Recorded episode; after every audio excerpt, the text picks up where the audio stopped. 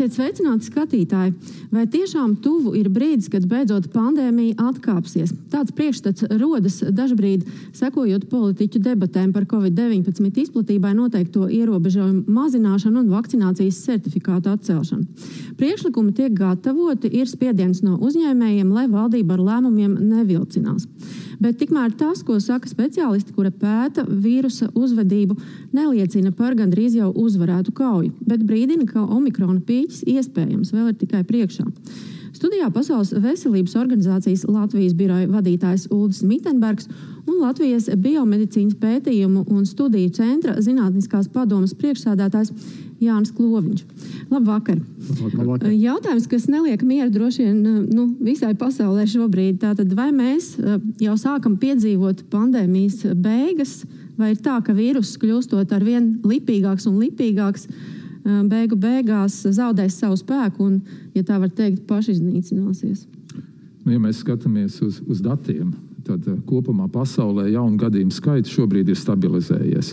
Un tas ir uh, atšķirīgs no reģiona uz reģionu. Bet Eiropas reģionā šobrīd mēs joprojām vēl, vēl vērojam eh, gadījumu skaitu pieaugumu un arī mirstības pieaugumu. Un to, ko mēs redzam Eiropas reģionā, ir, ka vīrus pārvietojās no rietumiem uz austrumiem, no jaunākiem cilvēkiem uz vecākiem cilvēkiem un no valstīm ar augstāku vakcinācijas aptveru uz valstīm ar zemāku vakcinācijas aptveru. Līdz ar to nu, šobrīd mums ir ļoti uzmanīgi jāskatās uz uh, šo te, uh, situāciju. Rietumē Eiropā mēs redzējām to, ka neraugoties uz gadījumu strauju pieaugumu, mēs tomēr neredzējām veselības aprūpas sistēmu pārslodzi un arī dzen, intensīvās terapijas pārslodzi. Ja? Bet šī situācija var būt citādāka, kad vīruss sasniegs savu maksimumu Austrumē Eiropā. Kloņkungs, kāds jūsu nu, jā, nu, pirmkārt, jau laikam jāsaka, ka nekad nebūs tā, ka vakar vak pandēmija vēl bija un šodien viņas vairs nav. Tas, uh, tas ir tāds process, kurš tik viegli ne, neizbeidzas. Arī vīruss nekur nav pazudis. Un es noteikti piekrītu tam, ka tiešām ir ļoti individuāli jāskatās katrā valstī. Nedrīkst vienkārši kopēt to valstu uh, scenārijus, kuros noteikti ir lielāka vakcinācijas aptvere, jo noteikti jāuzsver, ka tieši uh, vakcinācija ir arī viens no tiem izšķirošajiem faktoriem, kas mums ir ļāvis šo vīrusu spēku samazināt. Tas nav tā, ka uh, vīrus būtu daudz kļuvis vājāks, bet mēs esam kļuvuši stiprāki un uh, 90% no šī stipruma mums ir dēļ vakcīnām.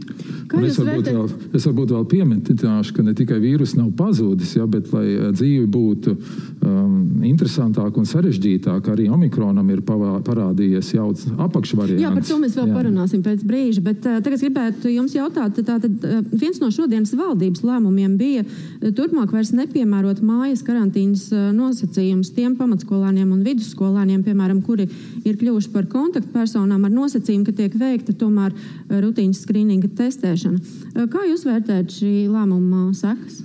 Eh, es pēc būtības es domāju, ka tas virziens ir pareizs. Jo tieši šādā veidā mums ir jāpārskata eh, nākotnē visas testēšanas, jo vienkārši arī eh, testēšanas un visi šie nosacījumi. Jautājums, protams, varbūt vai, vai tieši šobrīd ir tas īstais brīdis to darīt, zinot, ka mums tomēr nav šī krituma vēl joprojām saslimstībā, un arī kādos datos tika balstīts šis lēmums, ir jāskatās. Jo iespējams, ka tas, kad ir, ir šis kritums arī, arī skolēnu vidū, kas tagad ir novērojams, varbūt tomēr ir saistīts ar, ar, ar pārēju daudzās skolās uz attālināto mācību. Tas nav gluži tā, ka tur ir tā saslimstība mazinājusies. Tātad visi šie faktori būtu jāņem vērā, bet es domāju, ilgtermiņā, protams, ir, ir jāiet uz to, ka mēs samazinām šos no mājās sēdēšanas laikus kontaktpersonām vai vispār viņus atceļam, skatoties no tā, kāda ir situācija. Nu, bet ieskatīsimies vēl mazliet arī politiķu piedāvājumos. Piemēram, Labklājības ministrs Gatis Eglītis saka, ka ir pienācis laiks atcelt vakcinācijas pienākumu darbiniekiem privātajā sektorā. Latvijā apstākļi ir būtiski mainījušies. Lietuvā un Igaunijā šādas prasības arī nemaz nav. Plus tās būs papildus darba rokas Latvijas ekonomikai konservatīvi, valstī pēc iespējas mazāk būtu jāiejaucas privātā sektora regulācijā. Un pirms tam arī ekonomikas ministrs ir paudis savu nostāju par ierobežojumu atcelšanu un lūdzu video. Lietuva, Igaunija jau ir soli priekšā un ar šo lēmumu un ierobežojumu atcelšanu, kād, kād, kādā tempā iet viņi, tad viņi būtu divus soļus priekšā. Tā kā, es domāju, mēs nedrīkstam nevienā brīdī būt vairāk mūsu nozares pārregulētas nekā pārējās Baltijas valstīs. Un tā būs arī mūsu prasība no ekonomikas ministrijas. Nu, jūsu komentārs par šo? Nu, es domāju, ka ir jānošķir medicīniski un epidemioloģiski jautājumi no, no, no politiskiem lēmumiem. Un šobrīd, ja mēs tiešām vēlamies redzēt to, ka beidzās pandēmijas akūtā fāze un mēs pārējām jaunā fāzē, kur mēs varam sadzīvot ar šo, šo vīrusu, tad ir piecas lietas, kas joprojām ir nepieciešamas. Pirmkārt, tā ir vakcinācija, primārā vakcinācija, otrām kārtām tā ir balsta vakcinācija, trešām kārtām tās joprojām ir maskas, ceturtām kārtām tā ir telpu ventilācija, un pietām, piektām kārtām tas ir um, jauni pretvīrusu medikamenti, kurus mēs uh, iekļaujam klīniskajos protokolos. Tātad, ja mēs gribam tiešām šo akūto fāzi pārtraukt, šobrīd mums tomēr ir uh, pamatā jāseko šiem pieciem ieteikumiem.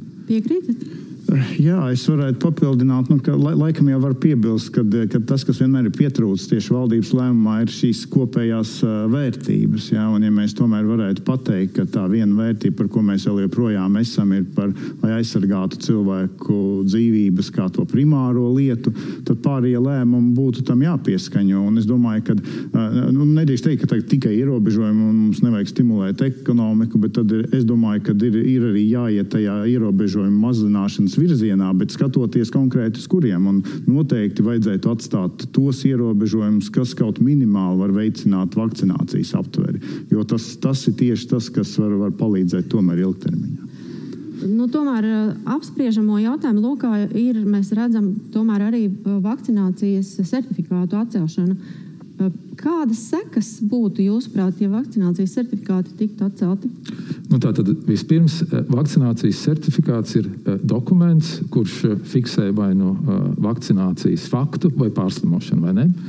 Un cita lieta ir vakcīna, vakcinācijas certifikācijas prasība kaut kādu konkrētu pienākumu veikšanai vai kaut kādu konkrētu vietu apmeklēšanai. Un šī prasība ir viens no nefarmaceitiskiem sabiedrības veselības pasākumiem. Tāds pats pasākums kā, piemēram, masku valkāšana, vai telpu ventilācija, vai fiziskās distances eh, ievērošana. Un es domāju, ar eh, šo um, sabiedrības veselības pasākumu noteikšanu mums ir jāsaprot, ko mēs gribam sasniegt. Ja, piemēram, mūsu mērķis ir sasniegt to, lai mēs kavētu infekcijas pārnesi, tad iespējams uh, masku valkāšana uh, ventilētā telpā, kur ir fiziskā distancēšanās, uh, šo pārnesi samazinās labāk nekā um, cilvēki ar vakcinācijas certifikātiem slēgtā telpā, 10 cm attālumā. Ja?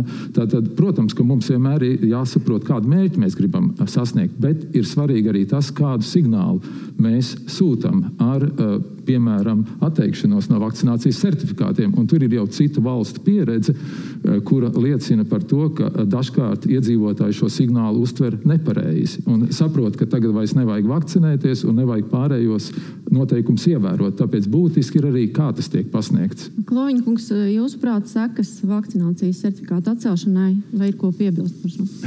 Nē, nu, protams, vakcinācijas certifikāts nebūs mūžīgs. Kādā brīdī, pieņemsim, ja, ja visi cilvēki novakcinēties, viņš automātiski lieliski izbeigt savu, savu vajadzību. Un, un, un noteikti nedrīkst arī par vakcinācijas certifikātu iet otrā galībā un uztvert kā, kā sodu tiem, kas nav vakcinējušies. Mūsu mērķis ir tiešām skatīties, vai ja viņš, un es pilnīgi piekrītu, ir, ir jāvērtē, un es domāju, ka viņam jābūt krietni selektīvākam. Pilnīgi iespējams, ka to varētu neatiecināt uz veikalu ap, apmeklēšanu, bet, bet turpināt attiecināt varbūt uz pasākumiem, kur netiek lietoti citi aizsardzības līdzekļi, sporta nodarbībām, kur netiek lietotas maskas un tādā garā. Jo te, tas galvenais mērķis, manuprāt, ir aizsargāt nevakcinētos. Aizsargāt gadījumā. nevakcinētos, jā, bet tagad paskatāmies uz prognozēm. Prognozes, kas ir skanējušas no Nacionālā veselības dienas, liecina par to, ka pašlaik visvairāk inficējas tieši sabiedriski aktīvākā iedzīvotāja daļa, gados jaunāki cilvēki, bet pēc tam strauji kāps senioru saslimstība. Ka spīķi varētu sasniegt, nu, tā bija domāts ap 20. februāri, un tā kā seniori slimo smagāk, tad ap 25. un 27. būtu gaidām vislielākā slimnīca un nosloda. Tagad gan ir atzīts, ka situācija nebūs tik slikta, ka šie, šie dati jau ir novecojuši, vismaz tā šodien tiek ziņots un ka omikrons tomēr ir maigāks nekā uh, modeli veidojot bija domāts vispār. Bet, uh, uh, tomēr hospitalizēto pacientu skaits, piemēram, atkarībā no tā, uh, cik ilgi šie pacienti tiek, pat, uh, tiek uh, hospitalizēti, bet, ja tas ir piecas dienas, tad piecās dienās tie varētu būt 1500, 1750 pacienti, kas uzturas vienlaicīgi slimnīcās. Ko jūs sakāt par šo prognozi? Nu, es, es, es pieņemu, ka tiešām tur tās prognozes ļoti ir rūpīgi, nu, dažādas un viņas mainās atkarībā no tā, kādi ir šie maināmie, nosakāmie lielumi. Un, protams, labi, ka tas tiek vērtēts un mainīts. Bet eh, runājot par, par, par šo pieeju, protams, es domāju, ka ir daudzas citas lietas, ko var mainīt, lai aizsargātu šos vakcinētos. Jo arī, ja mēs skatāmies uz to, kā pieņemsim tas kontaktu izsekošana, kas, kas iespējams vēl joprojām notiek, iespējams tā jāmaina jāmaina radikāli, un jau iepriekš ir jāapzina visas šīs riska personas, kuras nu, cilvēki ar, ar riska faktoriem, kuri nav vakcinēti, un, un jāstrādā pavisam jāveido varbūt cits modelis, nodrošināt viņiem pieejamus ātros testus, lai pēc iespējas ātrāk, jo tagad mēs zinām, ka ir arī medikamenti, kurus laicīgi lietojot, var, var palīdzēt. Tātad mums arī ne, nevajadzētu tiešām, kā es vēlreiz saku, sodīt cilvēkus, kuri kaut kādu iemeslu dēļ ir izlēmuši nevakcinēties, bet tiešām domāt, ka visus tos resursus, kas tagad ir ieguldīti daudzās citās darbībās, mēs vēršam arī uz, uz, uz šo iedzīvotāju grupu tādā varbūt mērķiecīgā un gudrākā veidā. Runājot vēl par ierobežojumiem, varbūt jūs saskatāt kādus ierobežojumus, kas jūsuprāt tiešām ir nevajadzīgi un tādu, ko varētu atcelt, vai tādu nav? Hmm. Nu, acīm redzot, varbūt man jālūdz uh, kungam palīdzēt ar šo jautājumu, jo es tik uh, labi detaļās uh, nepārzinu šo situāciju Latvijā un arī cenu nepiedalos šajās apspriedēs, kur šie jautājumi tiek cilāti. Kā jums šķiet? Jā, ne, no, es domāju, ka tas būtu arī nepareizi tagad tā, tā, tā varbūt to, to pirmo, ko, kas ienāk prātā, minēt kā atceļamu un, un tad teikt, ka, lūk, eksperts televīzijā teica, ka šis ir, šis ir jāceļ. Es domāju, ka tieši otrādi tas jā, jāskatās ļoti, ļoti kompleksā. Un, un, protams, manuprāt, viens no tiem nākotnes jautājumiem drīzāk ir saistās ar, ar, to, ar to precīzo un uh, testēšanas, teiksim, stratēģiju uz kuru mums ir jāiet un jādomā par to, kas būs arī, arī nākotnē. Jo, protams, iespējams, ka viņa bieži vien neliederīga tajā posmā, kad jau, jau bieži vien tiek testēti cilvēki, kuri jau varbūt jau ir izslimojuši un, un, un tiek apstiprināts. Tātad, tā ir viena lieta, domāju, par ko ir, ir visu laiku jādomā. Un, un es domāju, tieši, tieši var pārskatīt daudzas no tiem uh, ierobežojumiem, kuri attiecas uz, uz vietām, kur tāpat cilvēki lieto maskas, ja teiksim, tie paši veikali.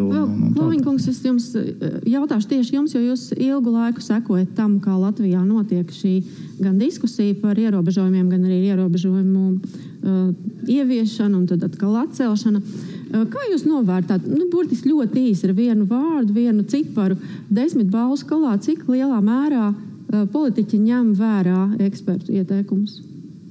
Ar divu vai trīs.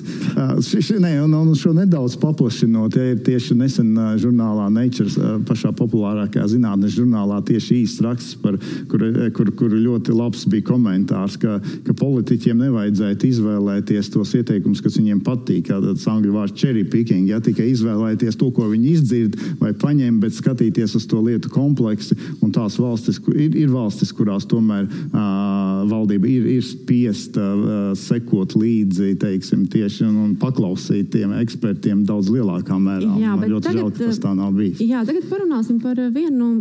Viens jautājums, kas ir ļoti populārs īstenībā sabiedrībā, ko bieži dzird, ir tāds, eh, ka tiek uzskatīts, ka inficēties ar omikronu varbūt pat ir labi, jo tas ir tikpat kā būt vakcinētam, tikai dabīgā veidā izslimojot. Ko jūs teiktu, kāds ir Pasaules veselības organizācijas skatījums? Nu, tas nebūtu tas labākais veids. Labākais veids, kā aizsargāt sevi eh, pret saslimšanu, ir vakcinēšanās.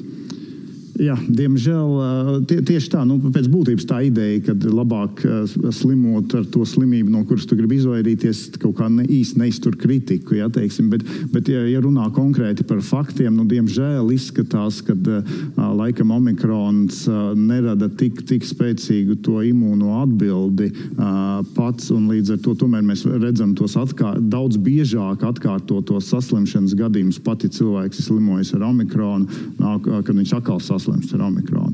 Un vēl būtiskāk ir tas, ka delta vēl nav pazudusi. Un, uh, arī izskatās, ka uh, omikrona, uh, saslimšana ar omikronu neizsargā pret, uh, pret saslimšanu ar deltu, un viņš var nākt atpakaļ. Līdz ar to šie ir iemesli, kāpēc arī, arī, arī šīs pašas mums nav jāgaida omikrona specifiskās vakcīnas, kāpēc šīs vakcīnas tomēr ir ļoti labi darbojas arī aizsargājot pret smagu saslimšanu ar omikronu. Mūsu raidījuma laiks jau pamazām iet uz beigām, tādēļ gribētu uzdot ja vēl vienu jautājumu, kas arī ļoti būtisks, interesants. Izrēlā ir piefiksēti atsevišķi gadījumi, kad cilvēks ir saslims ar omikronu un arī ar to apakšpaveidu, jeb tā saukto omikrona brāli.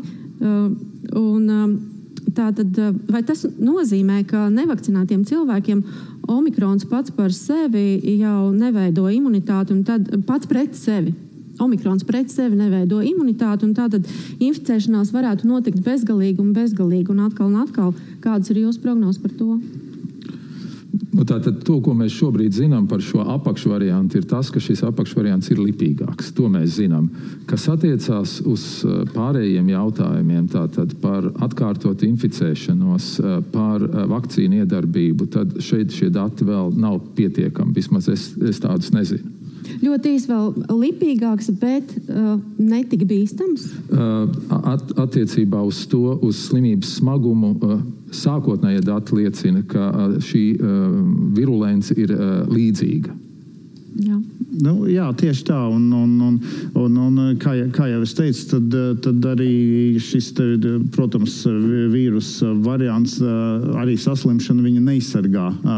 Bet, bet to mēs varēsim zināt pēc noteikti lielākas datu apkopošanas, tad, kad tie viņi būs pieejami un vēlreiz jāvakcinējas. Tā mēs visi kļūsim daudz labāk aizsargāti nekā cerot pārslimot. Ar šo vēlējumu arī liekam punktu šodienas raidījumam. Paldies jums par sarunu. Paldies jums, skatītāji, ka bijāt līdzdalīgi mūsu raidījumā. Saku jums ar labu vakaru, bet neaiziet nekur tālu. Palieciet kopā ar Latvijas televīziju, jo jau tūlīt Olimpiskās ziņas.